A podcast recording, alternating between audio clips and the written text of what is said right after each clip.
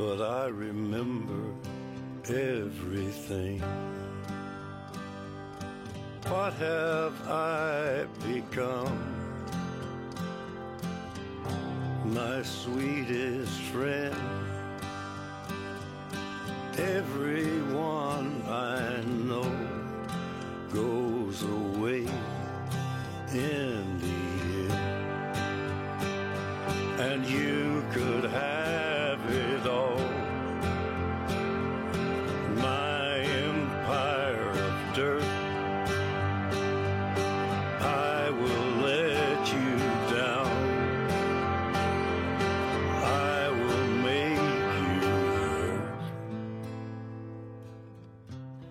收听本期无形的 Wonder，我是大布拉。我是 Brad，本期节目呢，我们要讲一部非常非常出名，而且口碑应该说非常非常好的电影。它被称为是二十一世纪头十年最出色的三部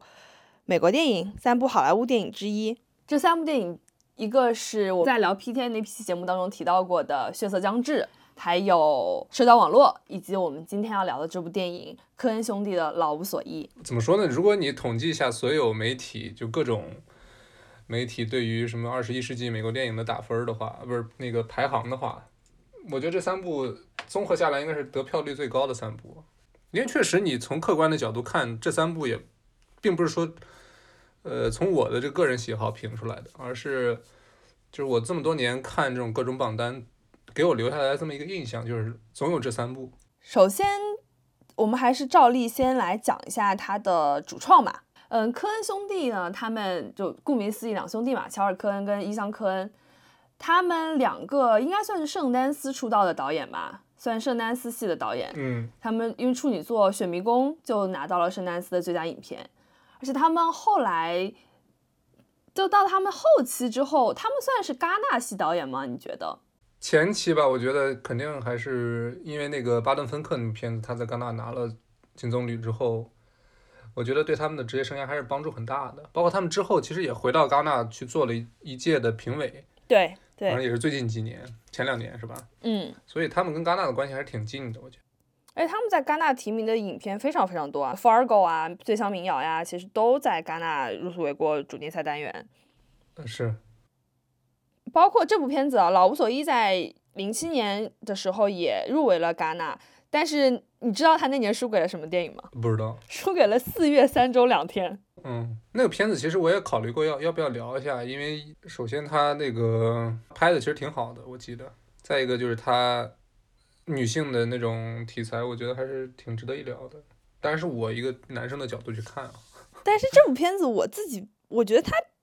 比较平淡，以那个电影的这个这个主题来说的话，对于戛纳来说肯定更进步一点，你知道吗？嗯嗯与嗯，其讲就是选一个三个男人，然后美国那种西部 Texas 那种感觉，那选那个女性堕胎啊，然后就那种东欧国家的这种 电影，我觉得肯定还是更符合戛纳的口味一点，你懂我意思吗？对对对，是的。但其实像这种西部呀，然后呃比较血腥的片子，比较血腥的内容啊，这些也是科恩兄弟电影一贯的风格和一贯关注的主题。就他们的片子多多少少都有一些这嗯种元素，而且大部分科恩的电影都是自己编剧、自己监制、自己导演的嘛。但是《老无所依》比较特殊的就是它是有原著小说的，它是改编自格马克·麦卡锡的一部小说。这部小说其实是2005年出版的，就是刚刚出版，它其实就被科恩兄弟看上了。零六年，科恩兄弟就决定要改编拍摄这部电影。然后科恩他们除了是非常优秀的导演之外，就他们其实也做了很多优秀电影的编剧啊。就近些年，比如说《间谍之桥》就是科恩兄弟的剧本，对他们俩确实是经常就是一个挂名制片，一个挂名导演，或者是同时就是挂名制片导演，然后编剧是从来都是一起来的。对，然后他们俩的这个经历也挺挺有意思的，就是因为他们俩，呃，学历很高，我记是得。他伊桑是毕业于普林斯顿，然后乔尔·科恩应该是纽约大学学电影的，哥哥其实是纽约大学学电影的，我记得弟弟是普林斯顿学哲学的，还对，学哲学的，就两个人，对，还是很完美的继承了就是那个犹太人的那种 我们对犹太人的 stereotype，就是很积极向上哈。你就看他们其实就像我们刚才说到那个，呃，本世纪我我认为的啊最好的三部美国电影，首先就是科恩兄弟的《老无所依》，然后 PTA 的呃《血色将至》和大卫芬奇的那个社交网络啊，就科恩兄弟他们两个人，一个哥哥出生于一九五四年，弟弟是五七年，然后大卫芬奇呢是六四年，PTA 是七零年，但是总感觉他们三个人差不多都是九十年代开始成名，然后出道，然后可能是 PTA 稍晚点啊，然后二十一世纪真正的开始怎么说呢，走向这个怎么说呢，是他们职业生涯的一个一个最高峰吧。但是很明显，科恩兄弟感觉比 PTA 要大大一轮儿哈。年纪上来说是要大一轮儿。啊，对，大一轮儿，我估计也是因为他们出道稍微晚点儿，毕竟人家上过大学哈。乔尔科恩还读了 研究生，我记得，就是他们学历更高。PTA 他应该是没有上大学的，我记得是他上了，咱们讲过，他们上他上了几个月大学就退学了哈，觉得觉得我浪我我我我浪我在浪费时间和金钱啊。研研究生还是这个出道会晚一点，参加工作晚一点是吧？然后哥哥乔尔科恩的妻子就是非常著名的女演员弗朗西斯麦克多蒙德。我们之前在聊《无依之地》的时候也聊过，因为大家都把她叫科恩嫂嘛，但是还是要记住女演员的名字。对，这样对人家是一种不尊重的。其实他跟科恩兄弟某种程度上在工呃在职业生涯前期也算是互相成就吧。麦克多蒙德第一次拿影后的时候就是《冰雪暴》嘛，就是自己老公的电影，对吧？对但是不知道是他们是因为这部片子结缘的吗？还是我没有看到这些八卦？他们应该是《血迷宫》的时候就是，反正很早，在 Fargo 之前，他们俩就已经结婚了。那个时候拍电影的时候，他们俩是已经是夫妻了，所以是老公帮老婆拿到了奥斯卡最佳女主角。不能说是然后呢，对，老婆的演成功演出也让这部电影，因为麦克多蒙德在那个 Fargo 里面，她是唯一正正义的那种化身，相当于，而且还是个女性。我觉得这个角色也是，就是兄弟俩给这个麦克多蒙德创造了一个很很很很出色的一个女性角色吧，她的完成度也很高，嗯，表现也很好，是的。嗯，确实互相成就。然后我们说一下这部戏的演员，先说说好人嘛。对，这个警长贝尔啊，他的演员是汤姆·李琼斯。这老爷子就是这个，现在我们可以，现在他年纪非常大了吧，应该，但他戏路非常非常广这。应该八九十了，就大家认识他，可能是比如从《亡命天涯》《黑衣人》这样的商业片，但他其实也演过，比如《老无所依》啊，《刺杀肯尼迪》这样的电影。然后近些年大家比较熟悉的，可能是他在《美国队长》里的表演吧。哦，他演的是将军是吧？对，演的就是一个是美国队长一，嗯，是的，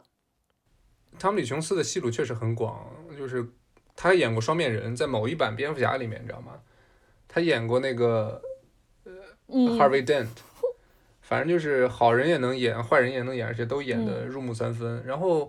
我记得我看过一个采访，说是一开始科恩兄弟找汤姆·李琼斯演这个老警长的时候，他本身是拒绝的，因为他觉得他之前演过太多这种警长啊、警察呀，然后反正就有点演腻了。确实是很多。啊，对，但是最后因为这个可能剧本很扎实，再加上给他的这个工资是所有演员里面最多的，就是他们给的太多了，然后就过来演了。就他演这种 Texas 这种 sheriff，我觉得就驾轻就熟了吧。当然，本身这个角色也是一个这个 No Country for Old Man，他可能就是那个最 old man 那个那种老，就是味道最最浓的那个，对对对，就是那种很典型的，就是他的价值观很很坚定的那种老警长的那种角色吧，我觉得也很适合汤姆·李琼斯。主要他那张脸一放在那儿，你就感觉，呃，这戏挺严肃的，你知道吗？就是张长了一张很很正剧的脸，嗯。对，呃，然后还有一个应该算是好人的角色，就是那个猎人摩斯，然后他的演员是乔治·布洛林，他和汤姆·李琼斯都演过黑衣人。哦，你这么一说，乔什·布洛林在《黑人三》里面演的就是汤姆·李琼斯，汤米·李琼斯那个角色年轻的时候，对呀、嗯，所以他们俩还演过同一个角色，相当于。是，就是很有渊源。然后，但近些年说到乔治·布洛林，提到他的话，角色就是复联里的灭霸，灭霸啊，就是，所以你想他这张脸在这部电影里，其实比他现在的形象要消瘦很多。我觉得他在《老无所依》里是一张就是长脸，但是当他在演灭霸的时候，他已经比较的壮实，有点发腮那个感觉，就是 他的那个形象要更加块头，感觉要更大一点。对，首先我觉得乔什·布洛林他对灭霸的诠释是很到位的，也就是说他的表演，我觉得是灭霸这个角色之所以受欢迎，然后又这么成功，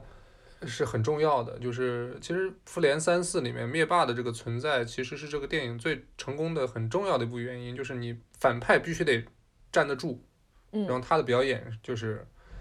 十分到位，就那种蔑视一切，然后有时候又那种细细细腻的情情绪的那种展展露，我觉得乔什·布洛林把握的是很到位的。他还演过《性本恶啊，对啊，新本恶他就是演了一个 演他演了个警察啊，但是演了一个挺傻逼的警察，嗯。也演的挺好的，反正。他确实本身，我觉得他他算是很就是好莱坞最一流的演员的那个行列了，他确实是表演，虽然他本身的长相让他没法演一些帅哥呀，演一些那种很细腻的男性的那种角色，但是在他这个戏路，他绝对是那个最好的演员之一。如果说到在某一个类型上就非常出色的演员，那就一定要讲哈维尔·巴登啊，嗯，就是他在演反派上绝对是一流演员，然后他演的每一个反派都让人真的，很多人都说在《老无所依》里面，哈维尔·巴登演的这个杀手就是二十一世纪最可怕的杀手。嗯，呃，我看过一个一个新闻，好像说就是一帮这个学者，他调查了好像上百部电影了，然后就发现他们总结下来就是哈维尔·巴登演的这个他角色叫啥来着？茂呃叫叫安通，安通呃 Shigar 是吧？嗯，他的这个角色是最符合学病理上对这个 psychopath 对这个精神病的这个定义的，你知道吗？就是他演的这个角色是很真实的。就《老无所依》这个片子，它其实是有部分犯罪惊悚元素的，对吧？嗯，就是一部这样的电影，它要成功，它的这个反派或者说它的里边那个杀手的形象是很重要的。就比如说，你像说俗俗一点的话，《沉默的羔羊》，呃，安东尼·霍普金斯他二十几分钟的表演就能拿影帝，正是因为他的表演给这个电影的那种质感是起到了一个巨大的作用的。我觉得哈尔巴登演的这个安通的这个角色，就是给这个电影带来了一种压迫感吧，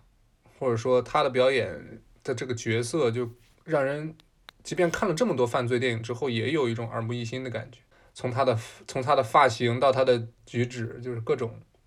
加上这张脸，就是还是很印象深刻的。我觉得，因为他自己其实算是一个西班牙国宝级的演员，就他在进入好莱坞之前，在欧洲电影、在西班牙电影的领域上就已经有非常出色的成就了。然后他好像在进入好莱坞之前接受过采访，有人问他说：“你最想合作？如果你有机会的话，你最想合作的好莱坞的导演是谁？”他就说是科恩兄弟。大家当时觉得应该是不可能，因为他觉得科恩兄弟的电影可能也没有适合他的角色，然后他们可能也不会关注到这样一个欧洲演员吧。然后结果科恩兄弟之后很快就把这个角色递到他面前，然后他也就很爽快的就接了。嗯，这部电影其实还有一个对于电影的成色起到很关键作用的，就是那个罗杰·狄金斯啊。当然，他我们之前也聊过好几次了，他他应该算是科恩兄弟这个这个职业生涯最重要的一个合作伙伴，没有之一啊。就是他们从很早开始就是跟这个罗杰·狄金斯合作，然后罗杰·狄金斯也是因为科恩兄弟的很多电影，然后慢慢慢慢在好莱坞的这个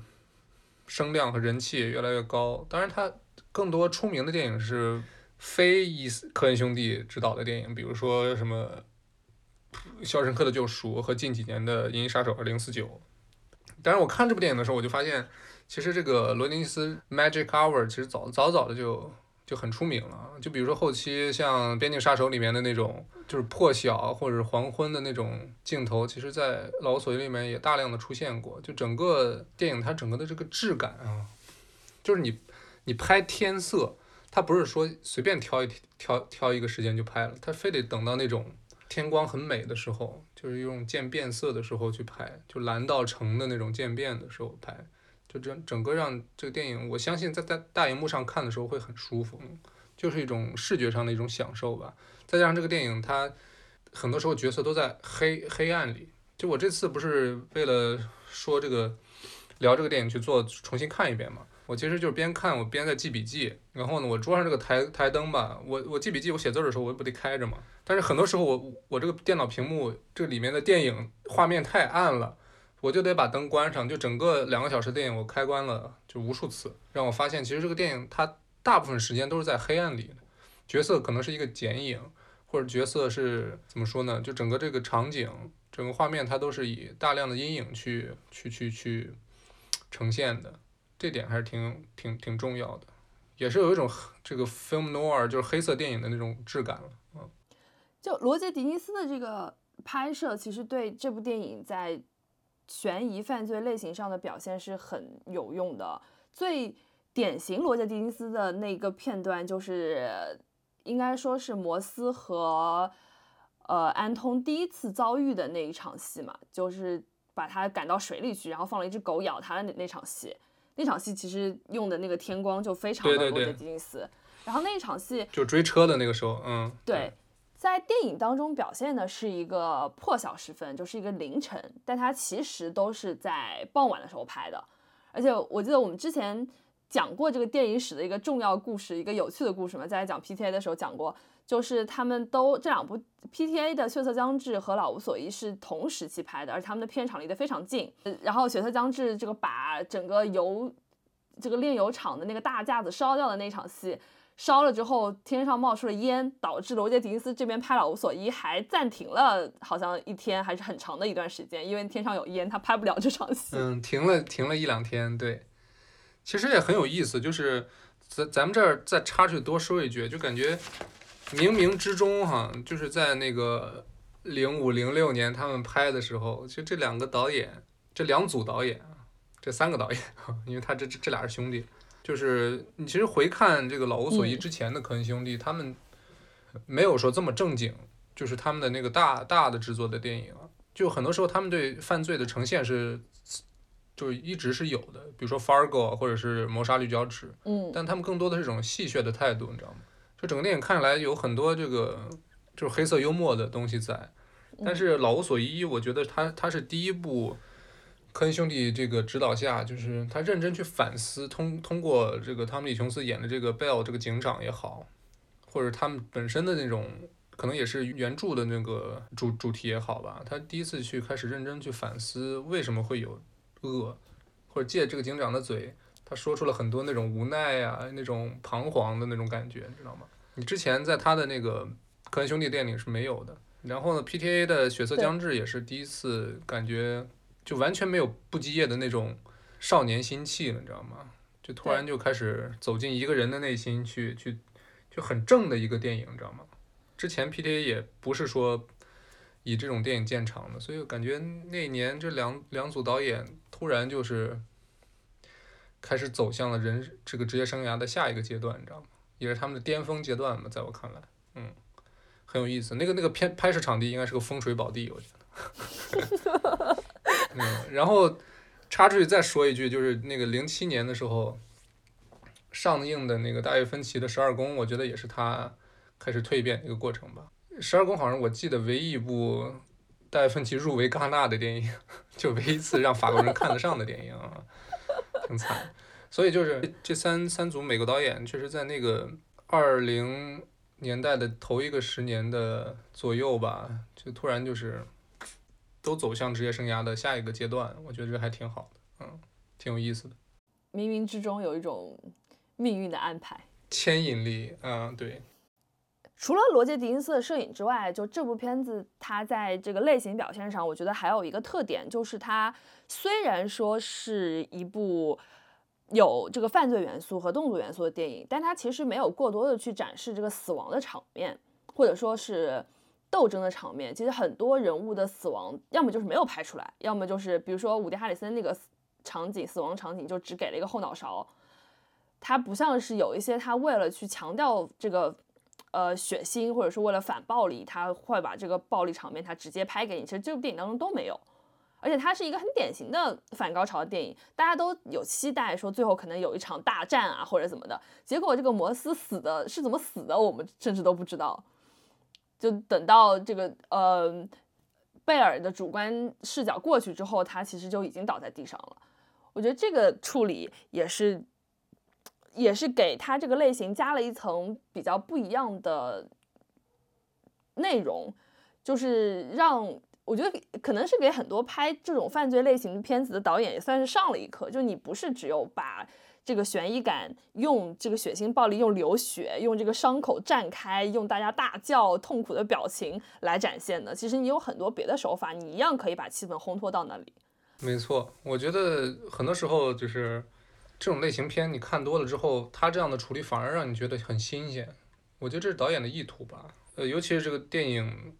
看似的男主角 Mouse 的死，是一种没有展现过程，只是展现了他躺在地上然后身中数枪的结果。这一点呢来说的话，我觉得抱着一个看枪战或者悬疑动作的这种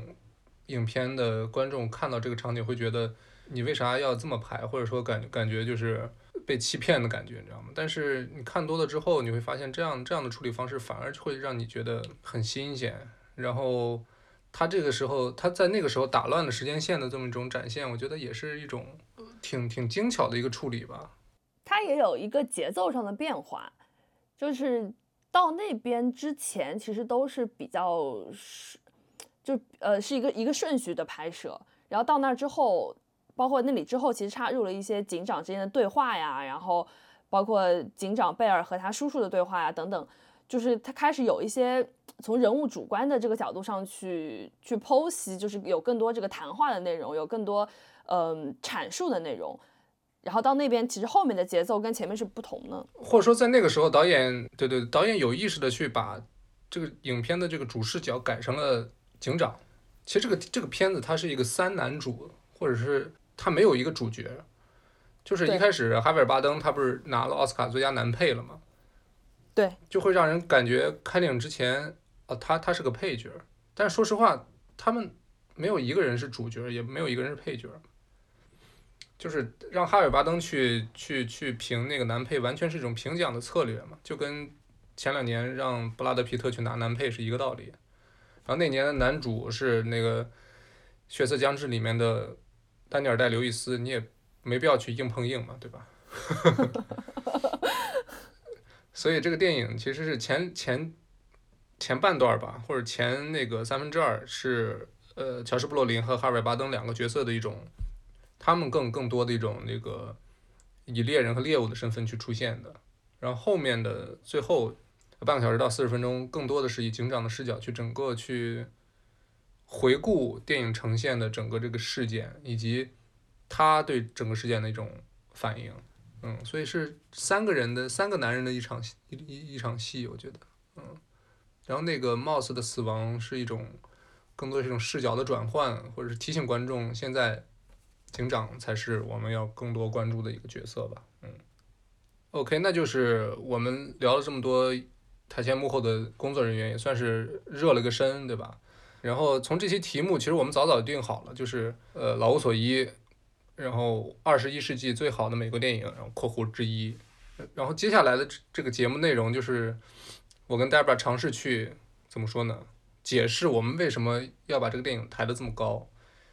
因为你从各各项的评分啊，或者说很多观众，其实我做节目之前也问过一些看过这个电影的朋友，他们很大的感觉就是他不知道这个电影要表达什么。就比如说，Mouse 的突然死亡啊，然后最后警长他对自己梦的那种讲述呀，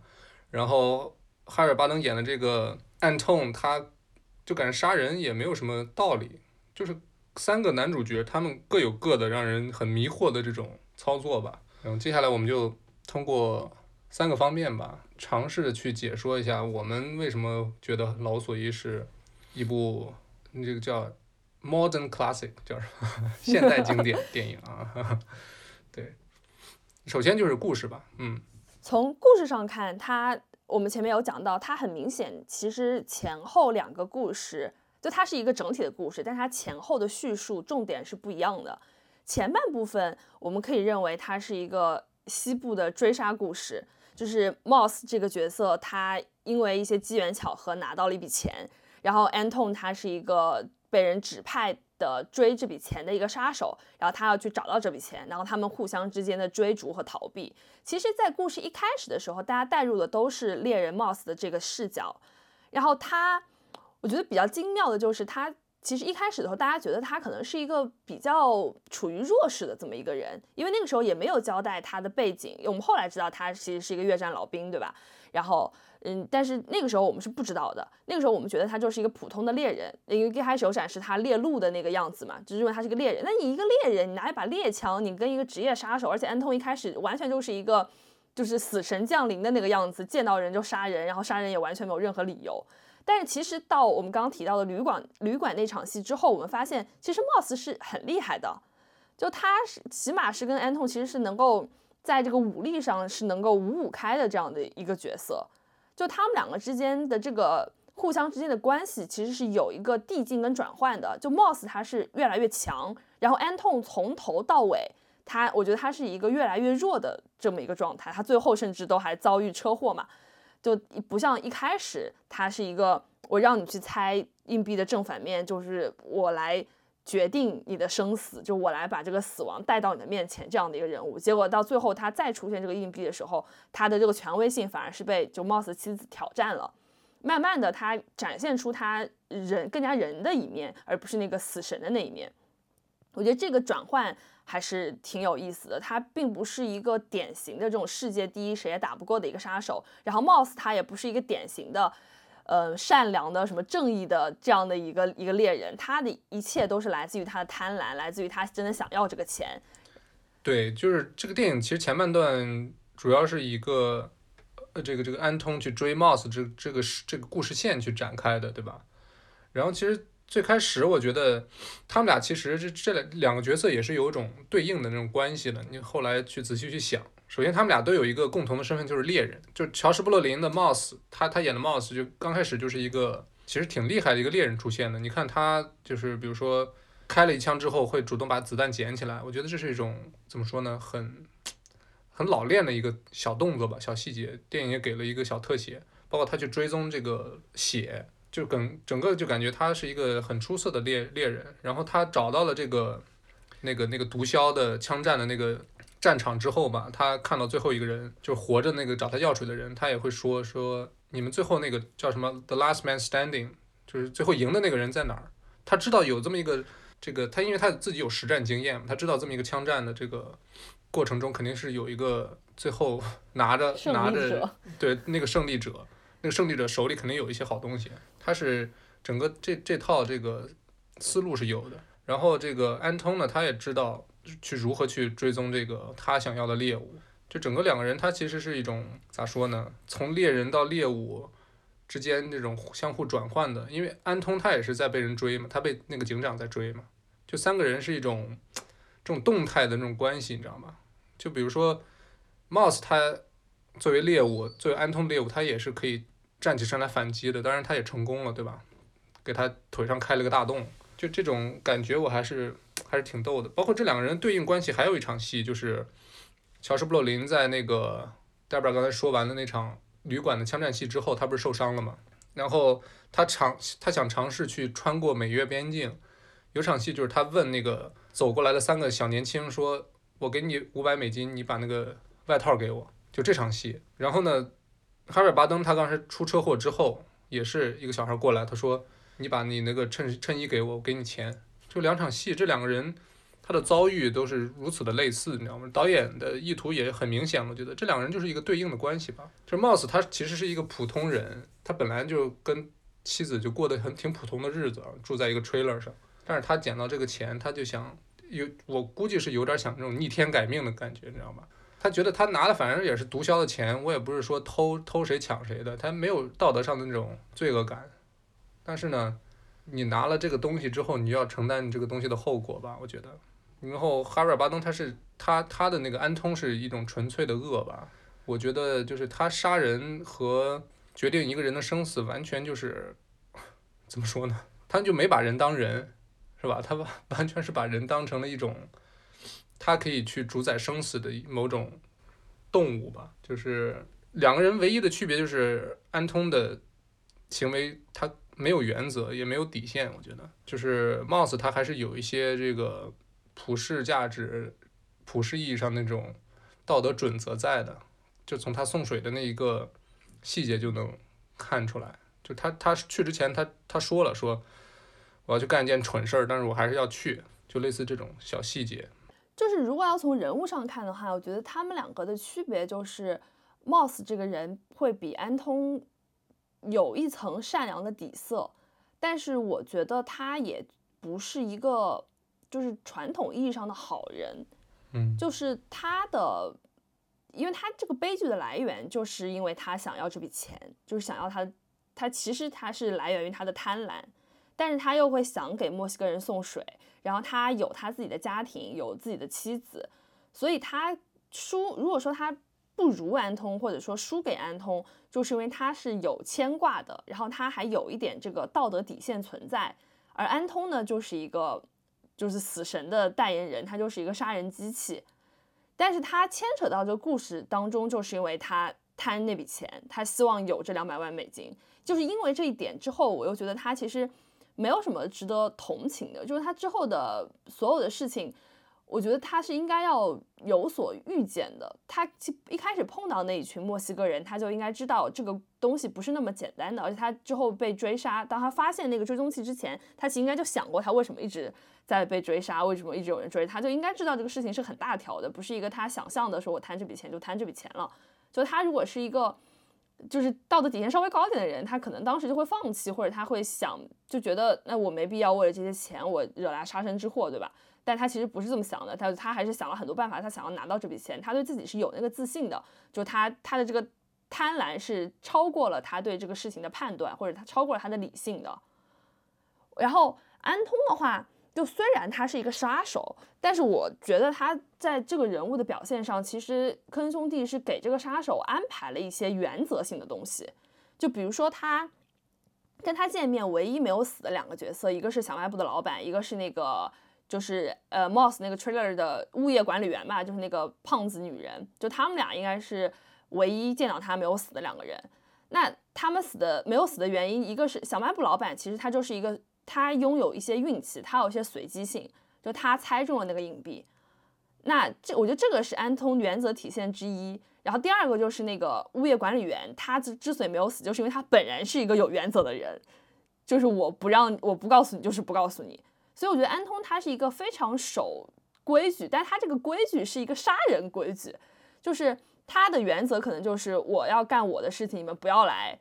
阻碍我。以及我要坚守我的原则，不管我这个原则是什么，就是他肯定有一套他自己的行事逻辑。那一旦有其他的人要阻碍他行事，比如说那个老板，他找了其他人去追这两百万，他就觉得这是干扰了他做事，那他就会死。然后像伍迪·哈里森演的那个赏金猎人，就是也是干扰到他杀人了，给他使绊子了，那他就应该死。其他人其实都是这样子。然后像最后那个 Moss 的妻子要死，其实就是因为他跟 Moss 说过这个话嘛，就是如果你不听我的话，那你的妻子就会死。那其实，即便最后 Moss 不是他杀死的，他也觉得我既然说过这个话了，我要有原则，那你的妻子就一定要死。就他是一个有着一个变态原则的这样的一个杀手，所以他这个人物其实是很有个人魅力的。就他不是一个，虽然他是杀人机器，但他不是一个为了杀人而杀人的人，他是为了某一些某一些这个这个 standard 而去杀人的这样的一个人。就如果他不被赋予这个任务，他可能不会乱杀这个人。就是我觉得这就是他这个角色魅力所在。就他他的杀人与不杀是很有原则的，但是其他事儿没啥原则。对，是。嗯，我觉得 Debra 说到重点了。其实那个那个物业管理员那个胖胖大姐，我也注意到了。其实我一开始理解的是，这个他他让这个 Anton 吃瘪了，就他想去问 Moss 的一些个人信息，然后那个大姐就死活就不说，而且态度特别坚决，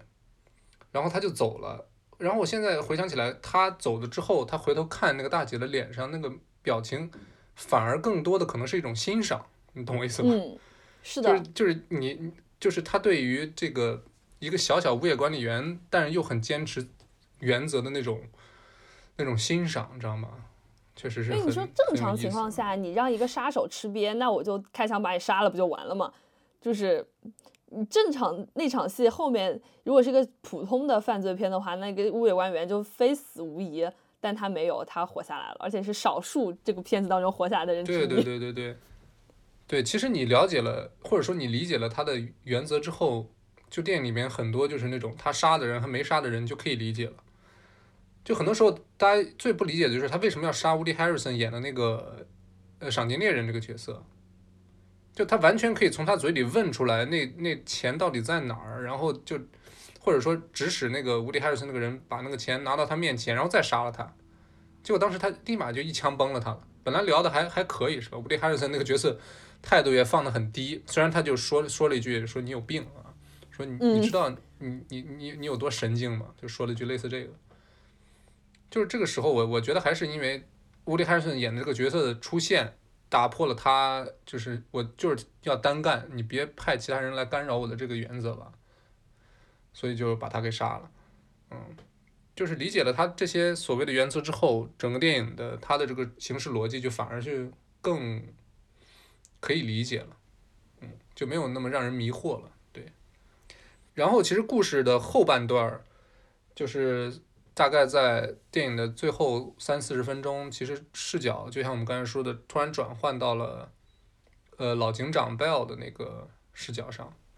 就电影的节奏就明显就放缓了，在这个 Moss 的死亡之后吧，就这个整段的也是让很多观众很迷惑的地方，对吧？就本身你刚才那个旅馆戏已经把大家肾上腺素吊起来了，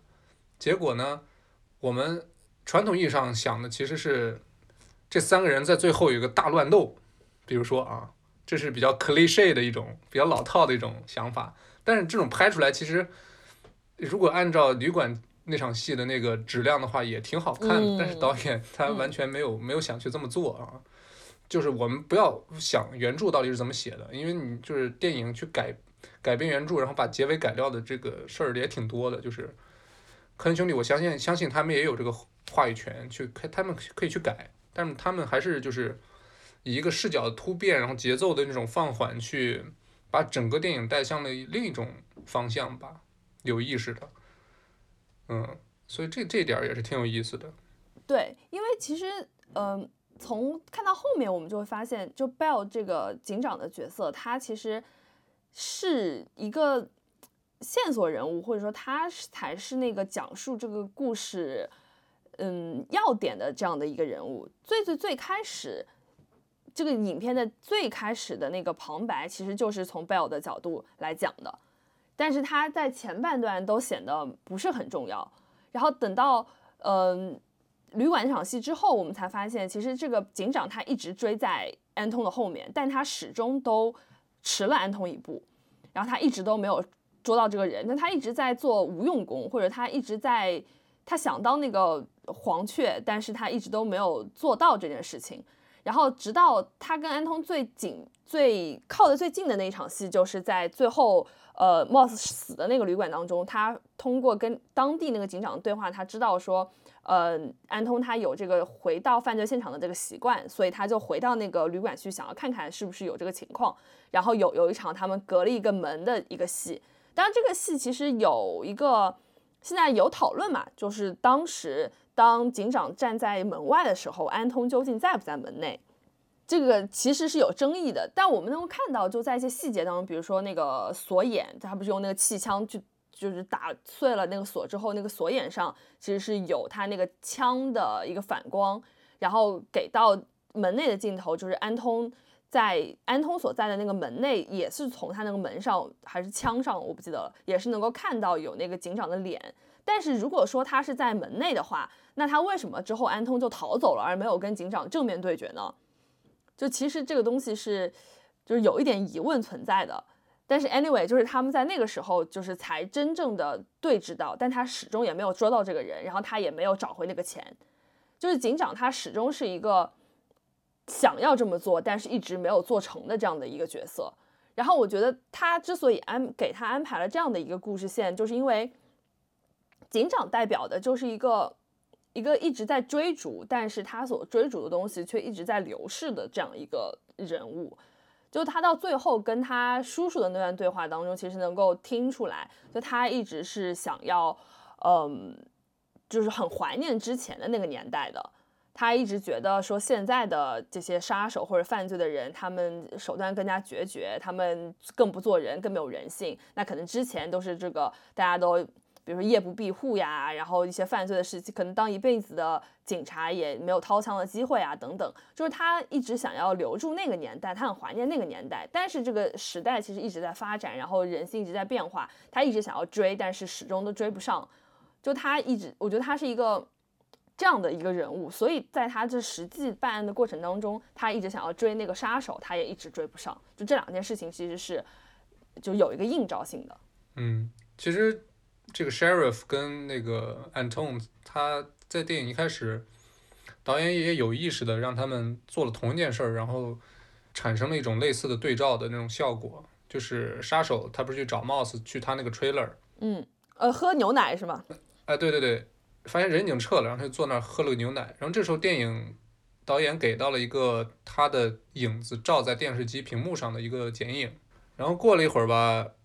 Sheriff 也来了，这个警长也来了，然后看到那个牛奶，就发现哦，这个杀手也刚走，然后他也坐那儿，嗯，喝了一个牛奶，然后这个时候也给给了一个他在电视机上的一个剪影，一个倒影，就是我我也看过有一些解读，就是比如说警长他是纯粹的正义嘛，你能感觉到他是一个，就就他在一个，就电视电影故事发生在德州啊，就德克萨斯州，算是。美国就是最保守的州之一，对吧？但是这里的保守啊，这里的保守，我觉得“保守”这个词儿在在中文里面给了太多的这个负面的含义了。我觉得“保守”这个词儿其实是很中性的一个词，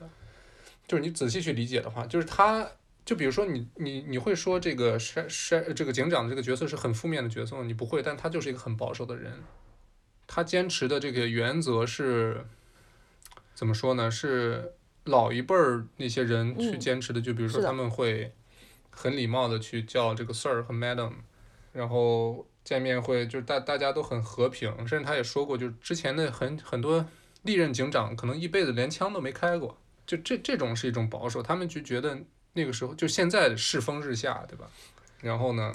他是这么一个人，然后 Anton 又是一个纯粹的一种，呃，怎么说呢？这种疯狂的一种嗜血的那种角色。然后包括电影电影里面也也给了很多次这个他开的车，然后从车的这个挡风玻璃往前拍的一个一个镜头，就是车的那个车头的那个标志啊，是一个羊头。这羊头在这个圣经或者在西方宗教里面也是算是 Satan 的一个化身吧，对吧？也也也是挺挺那个明显的一个含义，就是这两个人是一个从从头开始围绕在。Moss 身边的，其实他们俩一开始都在去找 Moss 这个人嘛，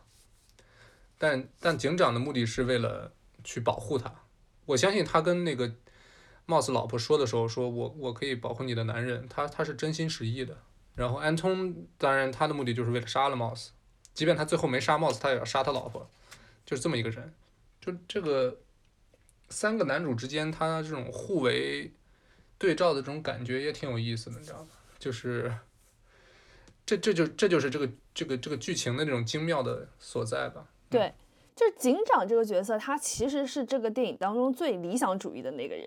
就是他还觉得这个世界上其实是有，嗯，这个法律准则的，这个世界上是有善良的，这世界上有正义的。但是当他的这一套，嗯，理想主义运用到像安通这样的一个没有什么道德准则的杀手身上的时候，其实是完全不适用的。因为这个时代已经已经变化了，他们面对的就是像安通这样为了杀戮而杀戮的这样的杀手。那你你其实坚持那套理想主义，当面对这样的杀手的时候，其实你是束手无策，你是毫无办法的。我们可以想象，就算他们真的在那个旅馆当中面对面了，我也不觉得那个警长其实在武力上能对安通造成什么。呃，有有那就能够挑战安通，我觉得也是做不到的，就是因为警长那套行事方法和他所信仰的那那个东西，其实，在就是电影所拍摄的那个年代，或者在美墨边境德州的那个样子、那个环境当中，已经是完全不适用的了。他就是一个属于过去的一个理想主义者。其实这这个在最最最开始旁白的时候，其实就有讲到，就是那个警长就说他为什么想要退休，一部分的原因就是因为他觉得他不想做这个无用功，他不想去为他所不理解的事情再去付出什么努力了。那他所不理解的事情，其实就是这个社会为什么会变成现在这个样子，就是为什么会有这么多我们没有办法理解的犯罪行为存在。就是他是一个，虽然他是一个正义的，他是一个代表着。这个社会上最普世道德的这样一个人，但是他其实是这个片中就武力值也是最低的，然后其实做了的事情也是最少的这么一个人，就他是最无用的这么一个角色。对你很多时候他的出场都是坐在那个餐厅里边吃早饭，对吧？对，看报纸。对，当当那个 Mouse 在拼命的去躲开杀手的追击，当杀手拼命的就是各种没没日没夜的去找 Mouse 的时候，他他却是在吃早饭，这也是他保守的一面吧？我觉得，嗯，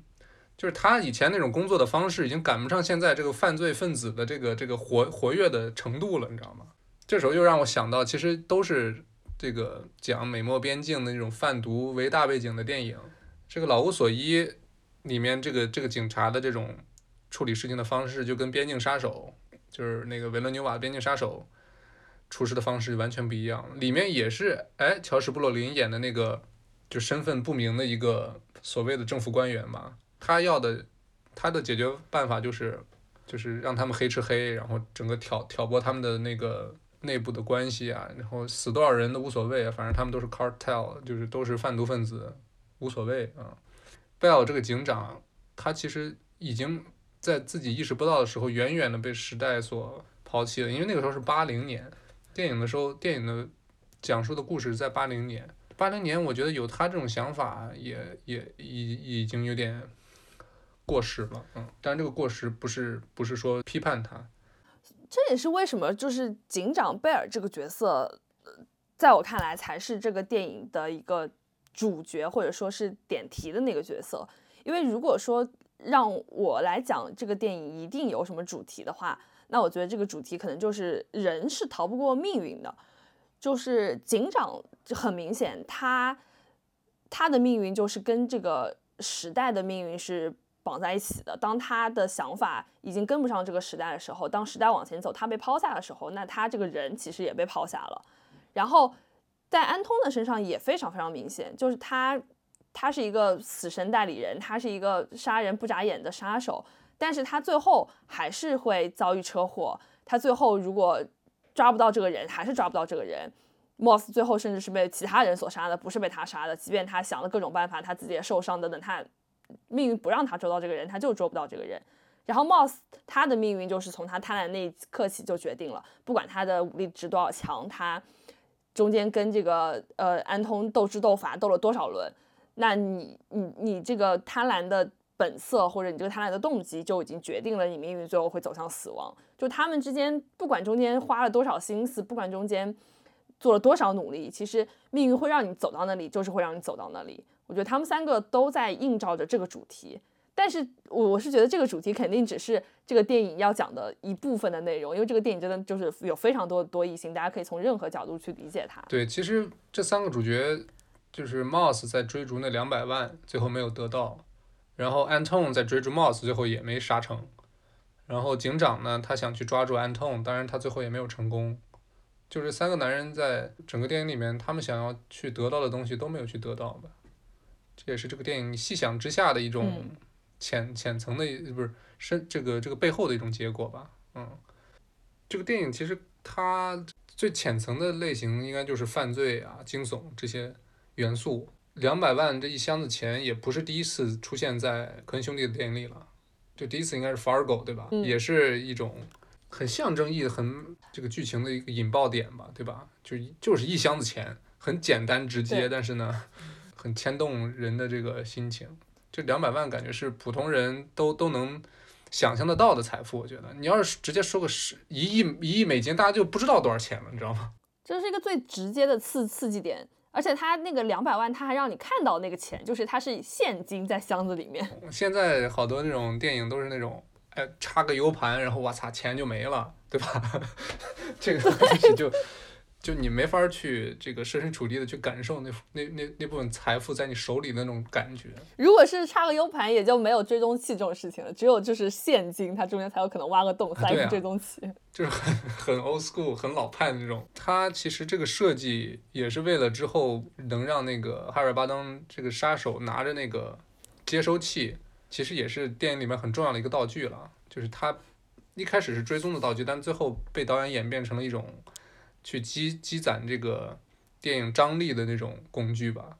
对吧？包括它的这个音效，因为电影里面很很少出现音乐，只有可能在渲染这个悬疑和紧张气氛的时候，有一个很怎么说呢，声音很低的音贝音量很低的一个，很空对对对，那种类似那个耳鸣的那种感觉啊，那种感觉，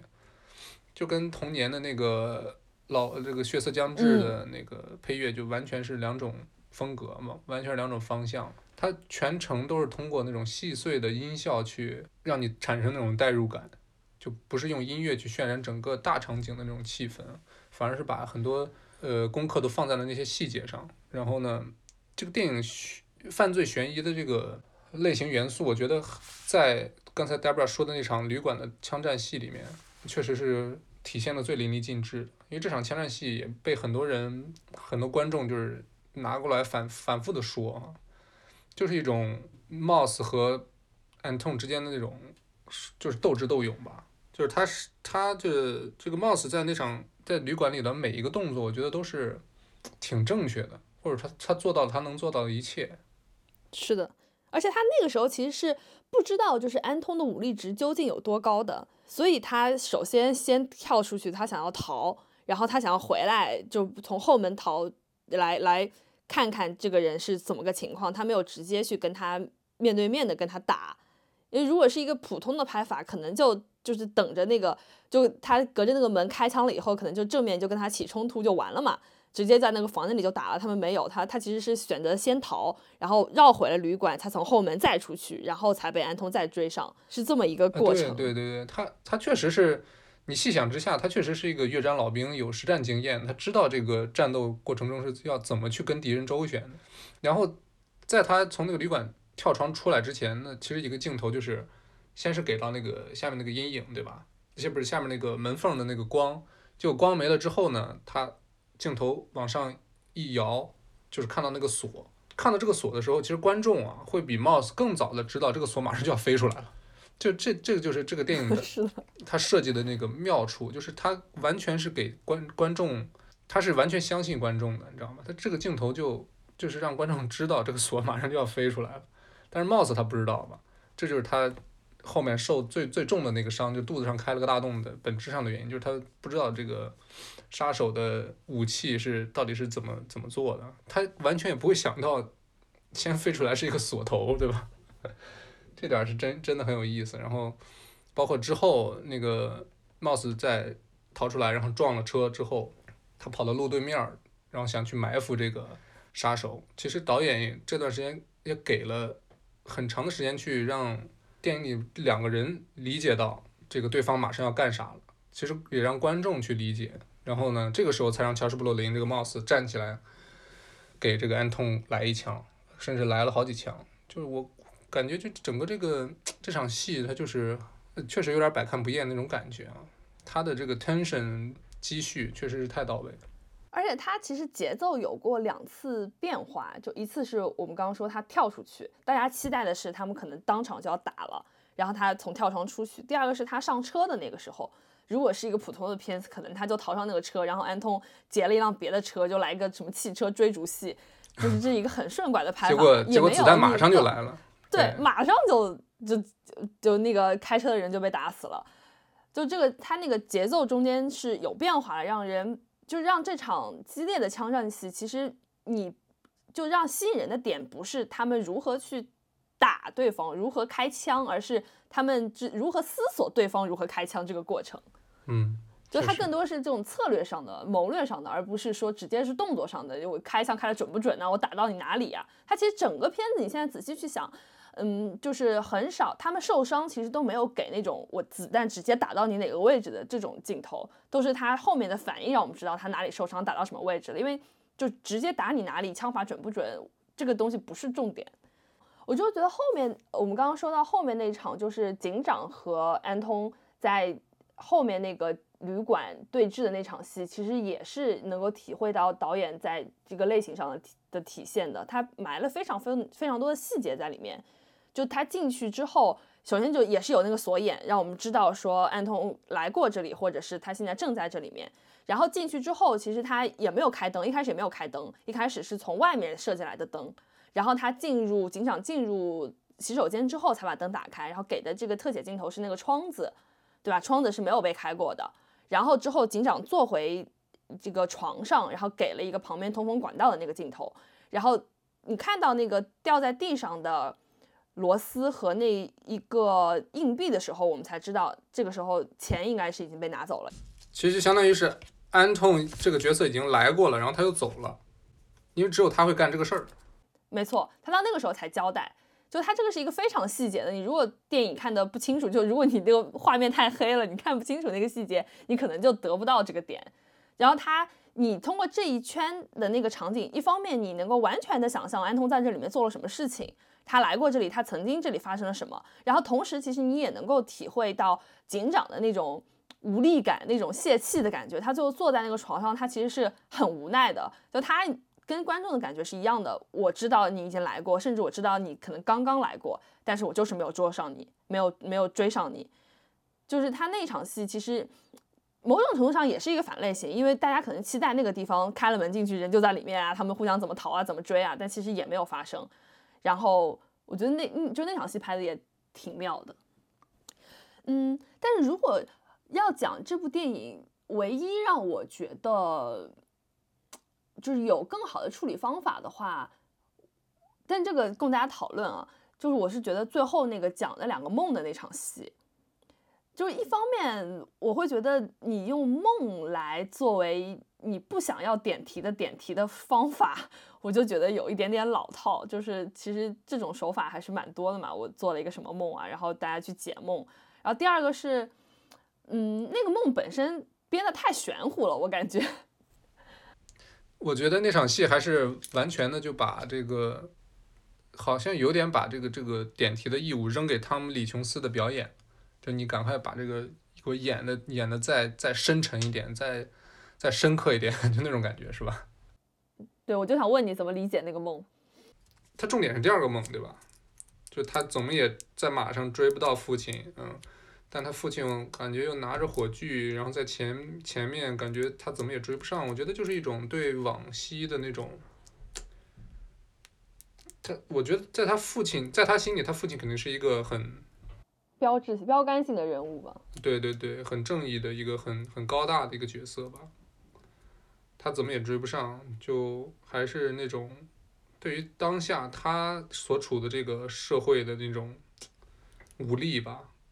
他想去做到跟他父亲一样的高度，但是他确实是太年迈了，然后怎么说呢，已经适应不了现在这个社会了。不管是穿耳洞的男孩女孩染头发的男孩女孩还是这些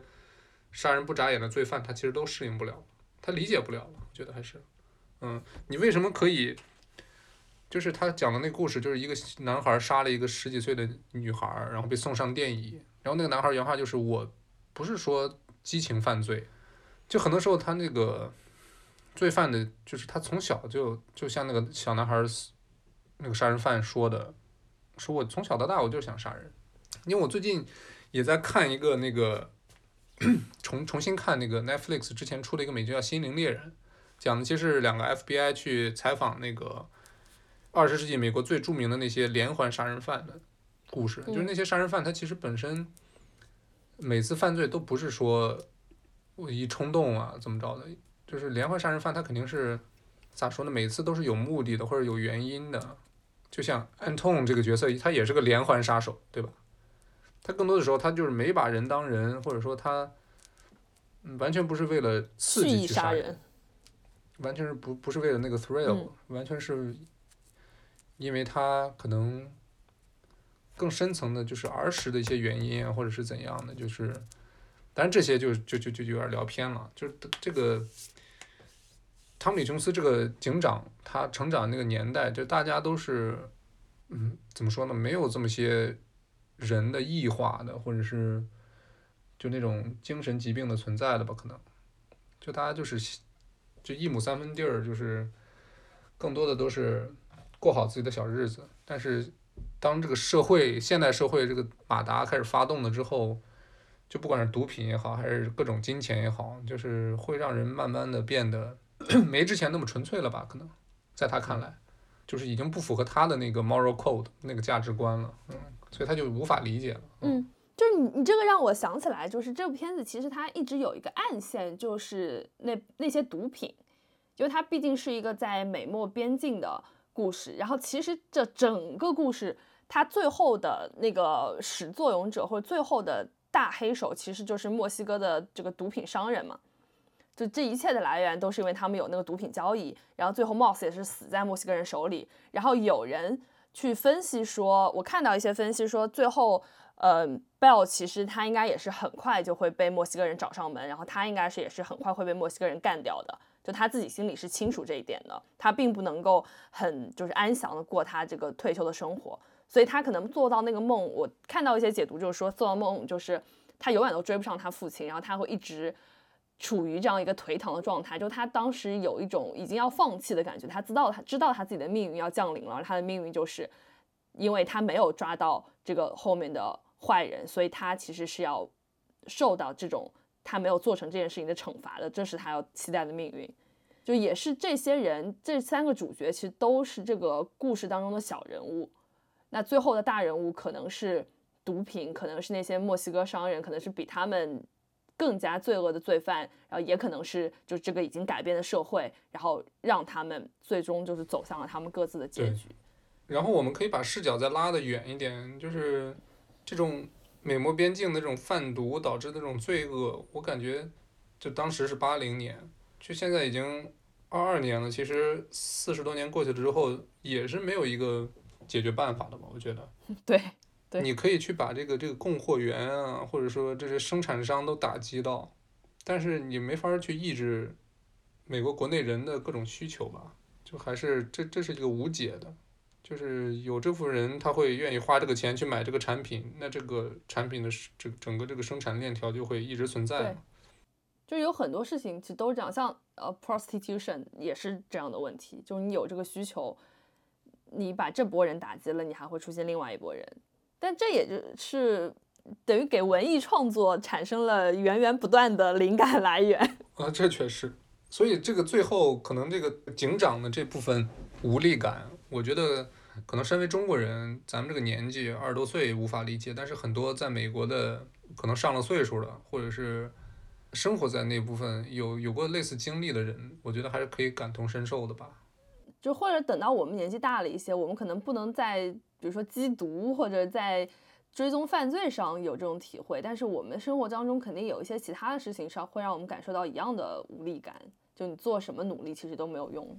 对，就等到我们四十岁的时候，也无法理解当下的那个时候那二十多岁的人了，是吧？我现在有时候都无法理解那些零五后啊什么的。啊，老无所依了啊。那我们对于《老无所依》这部电影的我们的理解吧，就讲到这里。但其实这部电影，因为它确实做的非常的高级，然后科恩兄弟在这个电影当中想表述的内涵，从每一场戏当中，甚至从每一个细节当中，都能够有不同的解读。所以大家如果听过我们的分析之后，对这部电影有了更多的想法，或者说你想去再看一遍，有更多的东西想要说的话，也可以跟我们交流。然后我们只是在这里跟大家分享一下我们看这部电影的体验，然后也是想把这样一部优秀的电影，其实从不同的角度剖析给大家听一听，让大家看到说，虽然说现在电影院的电影有一些都不尽如人意，但是我们还是有很多非常优秀的电影值得我们反复去观看的。我觉得可以再看一遍。就是这种电影的话，很耐看的，因为本身你也记不太清这个电影的情节，说实话。然后它的好看的地方也还是会依旧好看的。对我，我看每一场戏的时候，我都在想，嗯，这个戏我好像看过，但是我又不记得它后面是什么了。所以你再去看这部电影的时候，没有让你失望是吧？嗯，对，没有太失望吧，就还是挺好的。那我们本期节目就聊到这里。然后大家如果有兴趣的话，可以加我们的听友群，可以添加微信，呃，杨无奇，就 No Wonder 杨 No Wonder Y I N G，添加我们的微信小助手来入群，然后跟我们分享更多关于电影的影视方面的信息，然后可以跟群友们一起聊天。大家对我们的话题或者接下来想要聊什么电影有什么建议的话，也可以告诉我们。然后我们本期节目就到这里，谢谢大家，我是大布拉。我是 Brad，我们下期再见。today to see if I still feel. I focus on the pain, the only thing that's real. The needle tears a hole, the old familiar sting try to kill it all away. But I remember everything. What have I become? My sweetest friend. Everyone I know goes away in the end. And you could have